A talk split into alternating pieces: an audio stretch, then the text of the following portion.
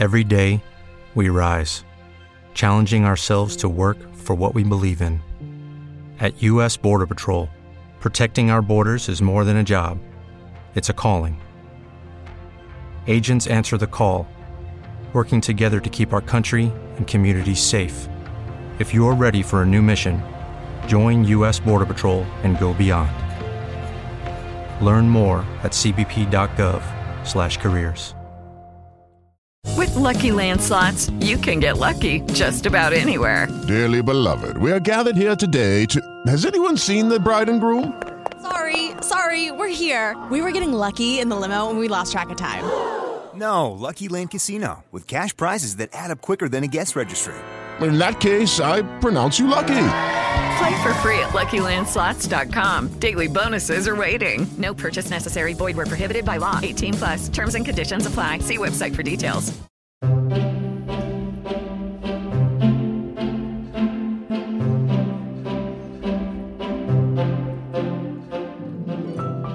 Questo che stai ascoltando è Mitologie, le meravigliose storie del mondo antico.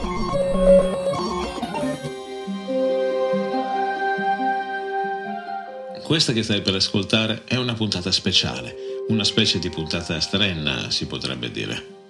Ho pensato che sarebbe stato interessante proporre agli ascoltatori degli estratti delle puntate del nostro lungo percorso fatto fino ad ora.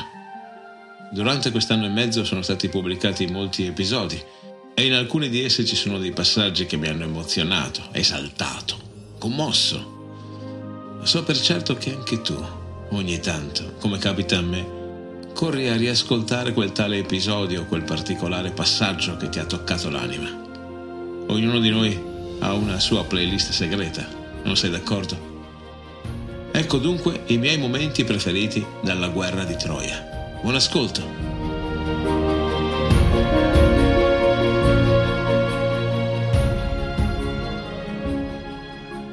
Puntata numero 170 il primo episodio di questa fortunata serie è stato dedicato al giudizio delle dee.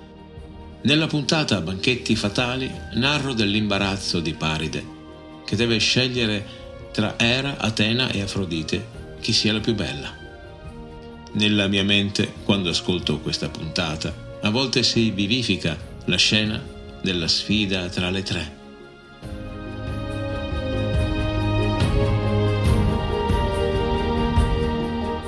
Paride, che annusa la fregatura, vorrebbe dividere la mela in tre, ma Hermes gli conferma che non lo può fare e nemmeno può chiedere a lui un consiglio, se la deve cavare da solo. Paride per prima cosa chiede scusa per il fatto di essere giovane e umano e accetta di far da giudice solo se le perdenti promettono di non serbargli rancore. Le tre dee promettono di rimettersi alle sue decisioni. Dovendo decidere chi sia la più bella, Paride chiede cortesemente alle dee di denudarsi e le dee consentono. Afrodite è la prima a spogliarsi, ma Atena pretende che ella si sfili di dosso la magica cintura, che le dà lo sleale vantaggio di far innamorare di sé chiunque lei voglia. Afrodite, stizzita, le risponde che lei si toglierà anche quell'ultimo indumento se Atena si sfilerà dal capo l'elmo, in modo che la sua bruttezza non sia nascosta dal cimiero da battaglia.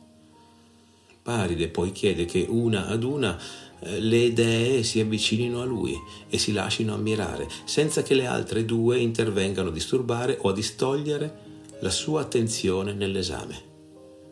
Davanti a Paride si mostrano allora le tre dee e una alla volta gli sussurreranno quale sarà il suo premio se verranno scelte. Tutte e tre approfittano di quel momento di intimità per cercare di attrarre a sé il giudizio dell'umano con delle promesse, insomma.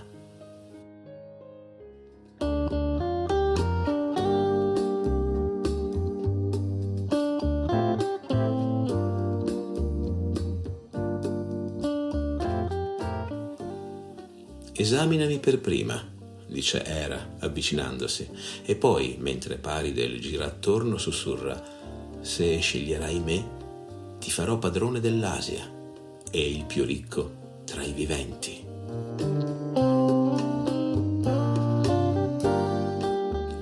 Atena con passo risoluto si fa avanti e anche lei, mentre pari della scruta, sussurra decisa. Se sarai così assennato da scegliere me, diventerai il più bello e saggio tra gli uomini, vincitore di tutte le battaglie.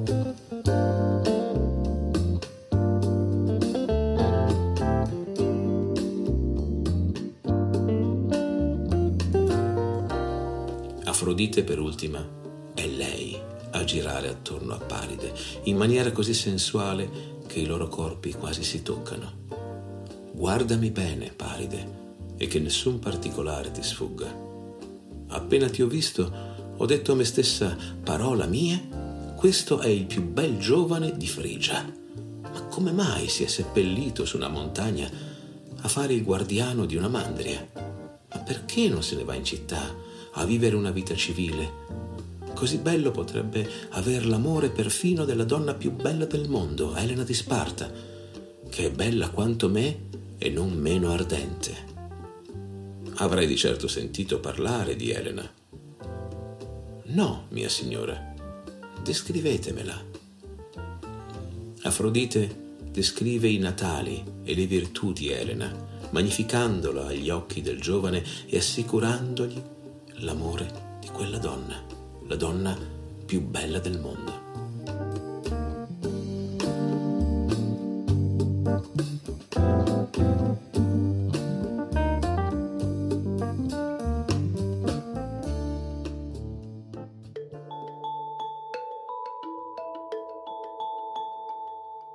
La scelta di Paride cade su Afrodite e in effetti Cosa avrebbe potuto scegliere un giovane, anzi il più bel giovane di Frigia nel fiore degli anni?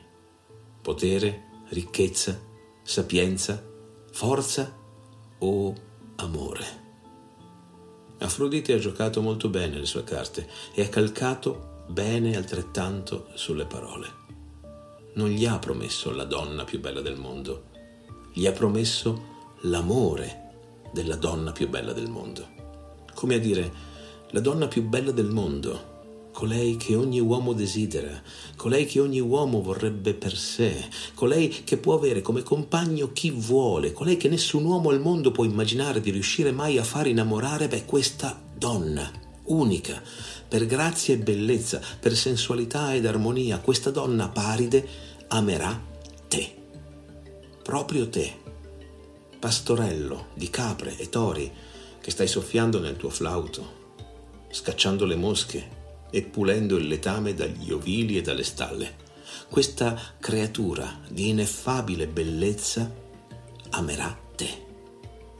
Era e Atena, scornate, si allontanano rivestendosi e cominciano a complottare per la distruzione di Troia, in barba alle promesse fatte prima del giudizio.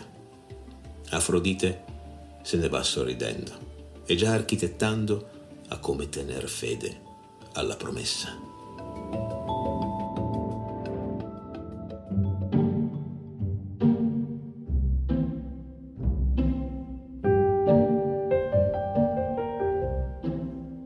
Un altro episodio che amo molto è Elena sposa Menelao e soprattutto nel momento in cui si fa avanti un importante personaggio.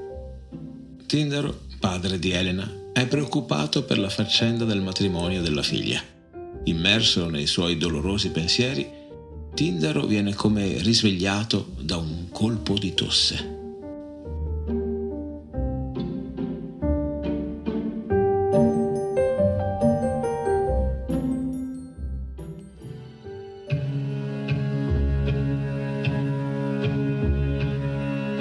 Tindaro suda freddo come può concedere la mano di Elena a uno tra questi preziosi alleati senza disgustare tutti gli altri che rimarranno a mani vuote? Come fare per salvare la faccia e mantenere solide le alleanze?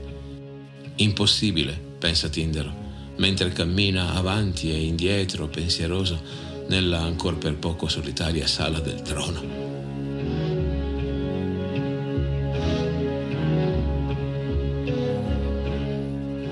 Un discreto colpo di tosse attira l'attenzione del re. Riconosce subito l'amico e lo saluta con mezzo sorriso nervoso. tratta di uno dei re giunti a questo grande incontro per il fidanzamento di Elena. Costui non è di grande statura, non appare muscoloso e forte come Menelao o Aiace, anzi nel fisico, pur tonico, non si mostra particolarmente prestante. Ciò che lo rende singolarmente peculiare sin dal primo incontro è il suo sguardo vivo e penetrante. I suoi capelli corti e ricci sono fittissimi e la barba incolta, anch'essa riccia, che gli avvolge il mento, pare dividersi quando parla, mostrando una bocca sorridente di denti bianchissimi.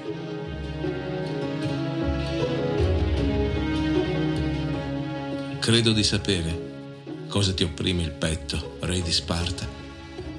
Temi che tutti questi amici, una volta che avrai scelto il marito per la tua bella Elena, ti si rivolteranno contro e che questa linda giornata diventi, nella memoria di tutti, il ricordo di un evento nefasto. E Tindaro, non sarai venuto qui a chiedermi in segreto la mano di mia figlia, spero. Sarebbe un'azione scorretta nei confronti degli altri pretendenti, anche se non saresti il primo ad aver cercato scorciatoie.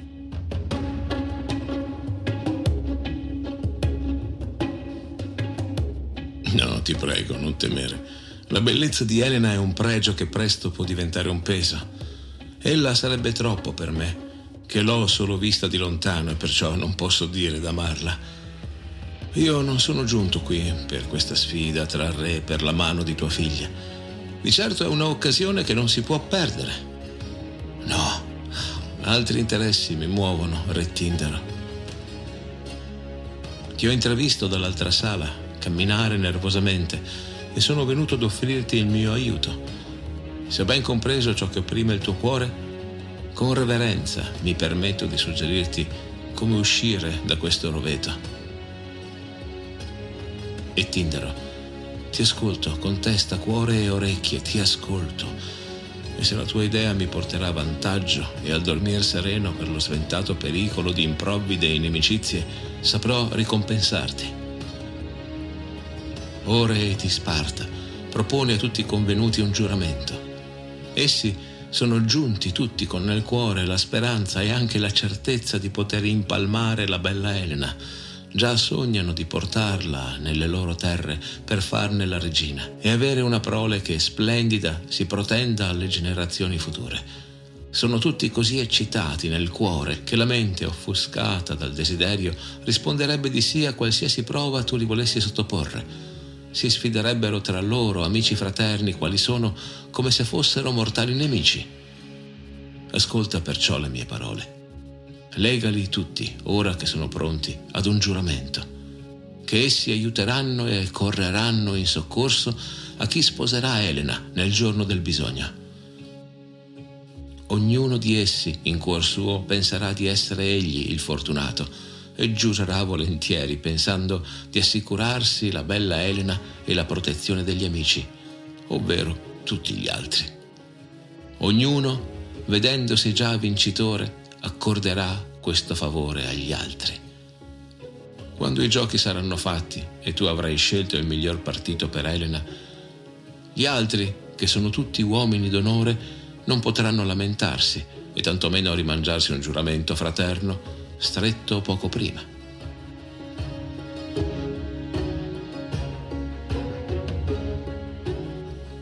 Tindaro Questo piano è ingegnoso. Certo, agirò così. Conosci davvero nel profondo l'animo umano. Come posso sdebitarmi con te?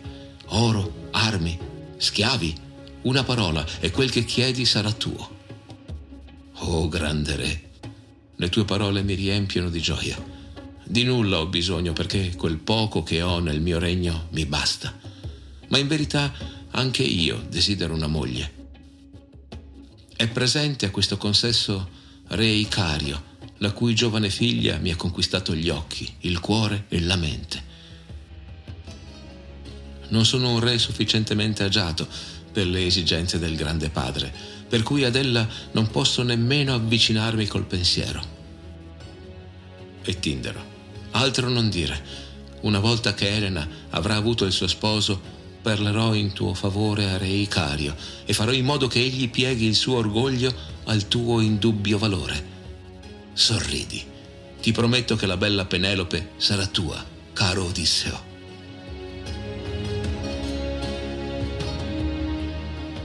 Già, qui fa la sua entrata il famoso re di Itaca. E questo è solo il primo di tanti stratagemmi che l'astuto re della Petrosa isola metterà in atto per trarre beneficio. Torneremo più avanti a parlare di lui. L'espediente di Odisseo funziona. Tutti allegramente giurano fedeltà e soccorso al fortunato sposo di Elena. E tu sai quanto i giuramenti per i greci possano essere sacri. Zeus stesso è garante di ogni giuramento. Quando Menelao viene prescelto, tutti devono far buon viso a cattivo gioco, come si dice. Si congratulano con il fortunato e uno alla volta tornano ai propri regni.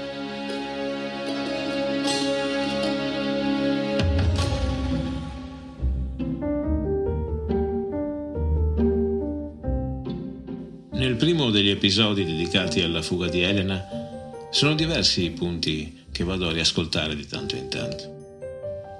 Due di questi sono il momento in cui per la prima volta gli occhi di Elena si posano sul bellissimo principe troiano Paride e l'audace dialogo al banchetto regale.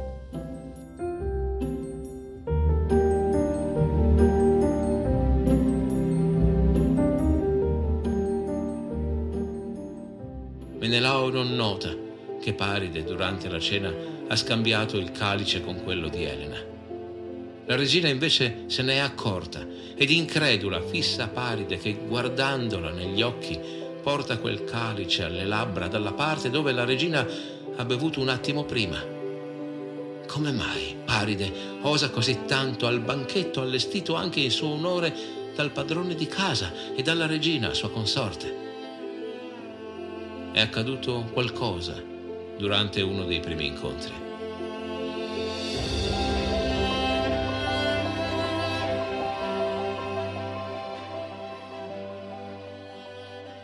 Come viene spalancata la gran porta della sala del trono, Elena vede entrare gli onorati ospiti e rimane stupefatta dalla bellezza di questi emissari.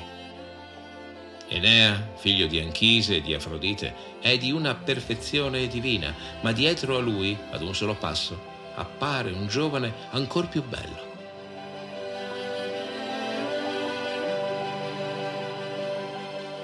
Come gli occhi di Elena cadono su Paride, il suo cuore decide di votarsi a quel principe di cui ancora non conosce il nome. Tale è la potenza dell'amore.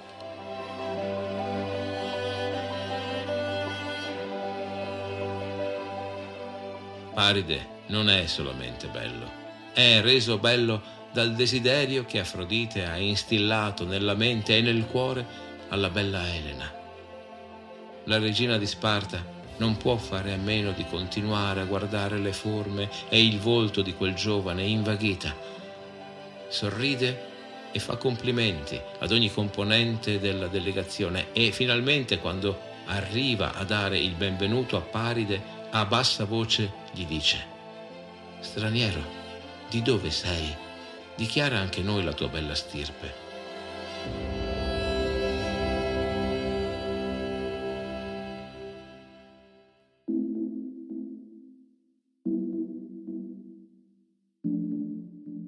Nella bellezza sei come un re glorioso, ma la tua famiglia non conosco tra gli argivi. Conosco tutta la famiglia di Deucalione, il senza macchia. Non nella sabbiosa Pilo, terra di Neleo, hai la tua dimora. Conosco le genti di Antiloco, ma ricorderei certo di aver visto il tuo volto.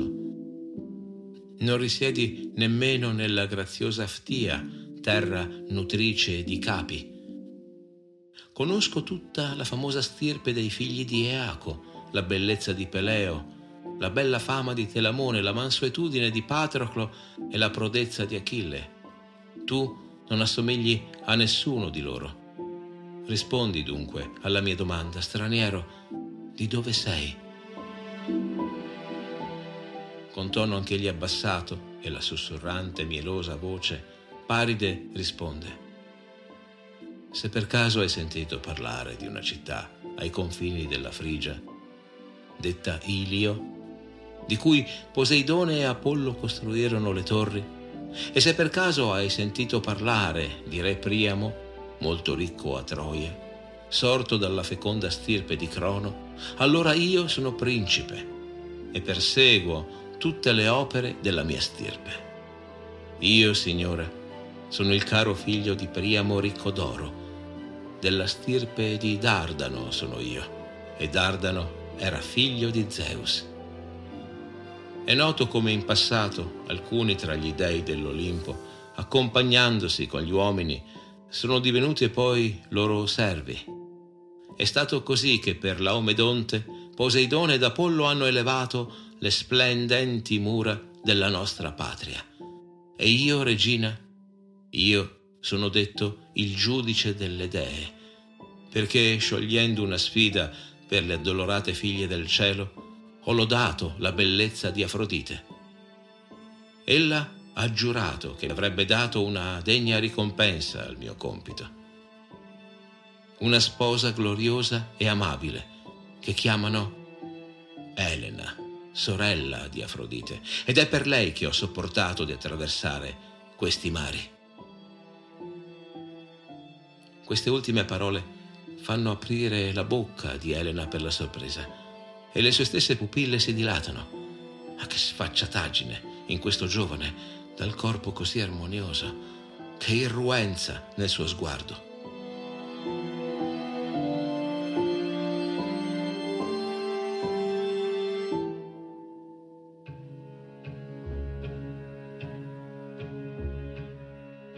Paride continua.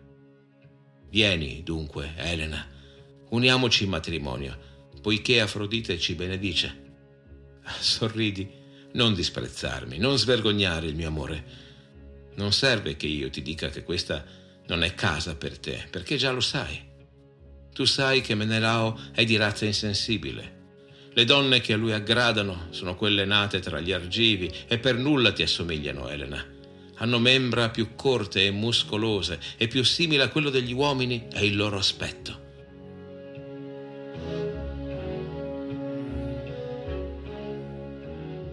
Ancora stupita per il sicuro atteggiamento del giovane principe, Elena china lo sguardo a terra e un debole no esce dalla sua bocca. L'ultima alzata di calici al banchetto serale con Menelao che se ne va e con Paride che beve e dallo stesso calice di Elena sembra far precipitare le cose. Elena ha trascorso il pomeriggio a cercare di non pensare a Paride. Eppure ella vede il suo viso in ogni specchio, percepisce il suo profilo in ogni ombra, ritrova il suo rapace sguardo nella sua mente. E così, una volta partito Menelao, Elena ritorna a parlare con Paride Stupita, ode se stessa pronunciare delle parole in tono dolce e caldo, come se le frasi le uscissero di bocca di loro volontà.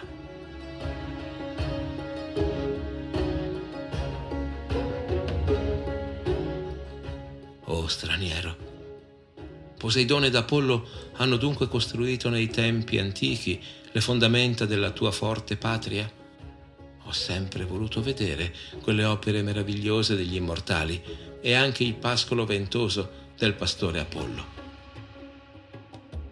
Vieni ora dunque e portami da Sparta a Troia. Ti seguirò senza indugi. Già sento forte in me come mi spinge Afrodite, regina del matrimonio. Non avrò timore di Menelao quando Troia mi avrà riconosciuto.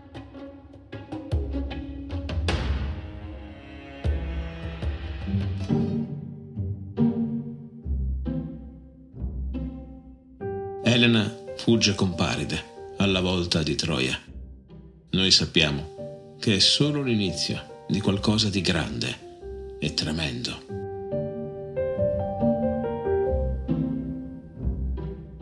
Questi sono solo tre estratti dai molti episodi che sono usciti in questo percorso. È in arrivo una nuova puntata, con nuovi estratti di altri tre episodi. A presto!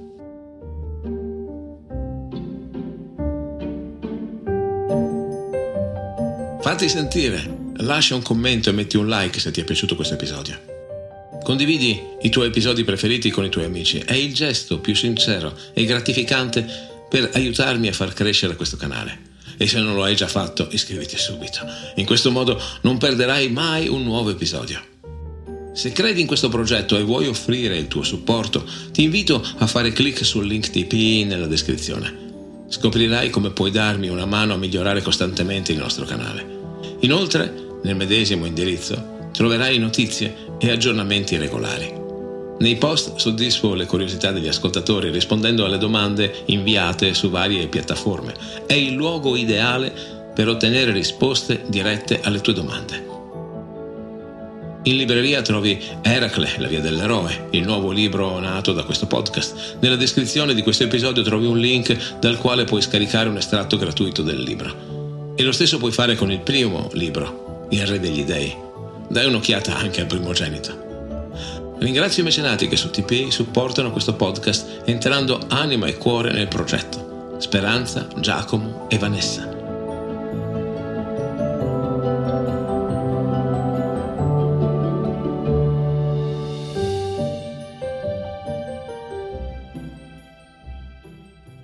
Appena ascoltato un episodio del podcast Mitologia, le meravigliose storie del mondo antico, raccontate da me, Alessandro Gelain. Grazie per esserti sintonizzato. Apple Podcast, Google Podcast, Spotify, Castbox, Spreaker, scegli tu. Iscriviti a questo podcast sulla tua piattaforma preferita. Ci sentiamo al prossimo episodio.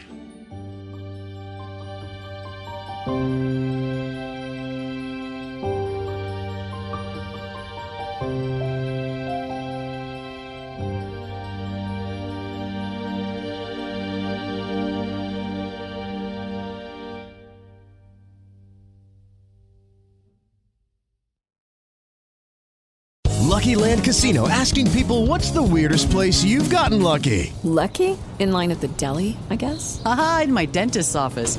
More than once, actually. Do I have to say? Yes, you do. In the car before my kids' PTA meeting. Really? Yes. Excuse me, what's the weirdest place you've gotten lucky? I never win and tell. Well, there you have it. You can get lucky anywhere playing at LuckyLandSlots.com. Play for free right now. Are you feeling lucky? No purchase necessary. Void where prohibited by law. 18 plus. Terms and conditions apply. See website for details.